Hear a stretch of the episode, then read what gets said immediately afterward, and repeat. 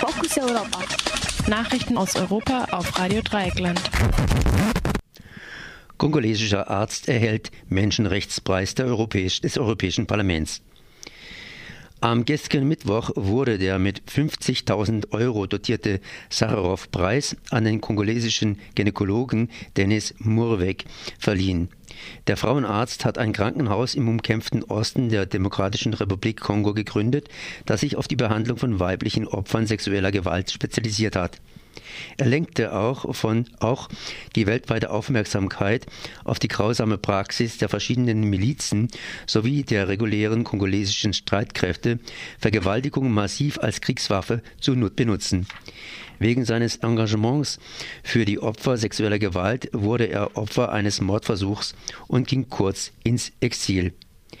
In seiner gestrigen Rede vor dem Europäischen Parlament nannte der kongolesische Arzt sexuelle Gewalt in bewaffneten Konflikten eine der größten humanitären Katastrophen heutzutage.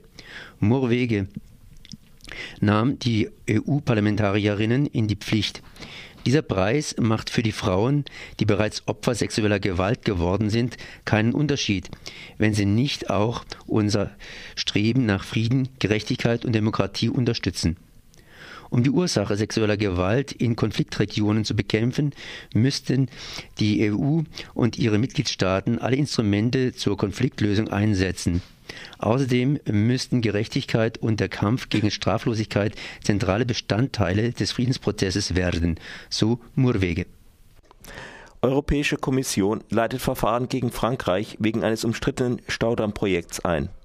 Beim Verfahren geht es um das umstrittene Staudammprojekt im südfranzösischen Sivens.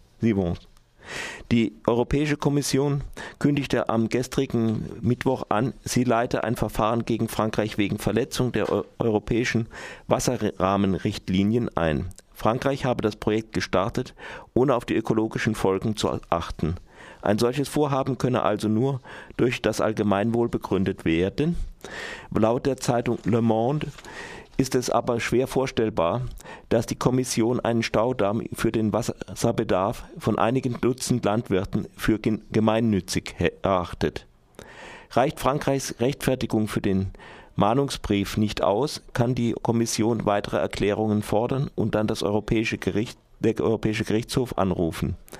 Ihre Haltung ist in diesem Vorhaben umso heikler für Frankreich, weil das Projekt zu 30 Prozent aus den EU-Strukturfonds finanziert werden soll.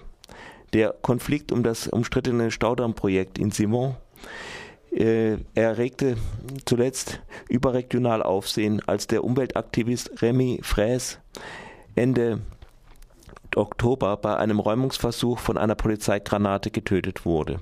Es folgten frankreichweit Proteste gegen Polizeigewalt und gegen die sozialistische Regierung, bei denen es regelmäßig zu gewalttätigen Auseinandersetzungen zwischen Polizei und Demonstrierenden kam. Rat der Europäischen Union erhält offenen Brief für Netzneutralität. Heute tagt der Rat der EU in seiner Zusammensetzung für Verkehr, Telekommunikation und Energie über den Vorschlag der italienischen Ratspräsidentschaft für einen gemeinsamen Telekommunikationsmarkt.